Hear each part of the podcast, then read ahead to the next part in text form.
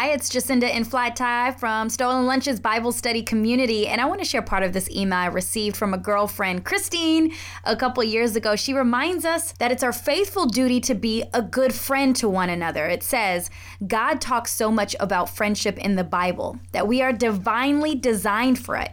God says the priority of friendship should be to walk with the wise as iron sharpens iron. That's Proverbs 27 17. We are to find a friend who loves us and has our best interest at heart. I love it when we talk about friendship. The essentials of a good friendship is to be with someone who influences your life, Jacinda, to be better. A true friend leads you to be the best you can for God. So there are two things to think about here. Are you leading your circle of friends to be closer to God? And are your friends pushing you to be the best servant you can be for Christ? John 15, 13 says, There is no greater love than to lay down one's life for one another. So think about that today. There is true importance in calling someone a friend. How are you being the best friend you could be? It's just an in fly tie with Stolen Lunches Bible Study Community. Stealing away intentional time to be fed by God's Word. To find out more information, log on to stolenlunches.com.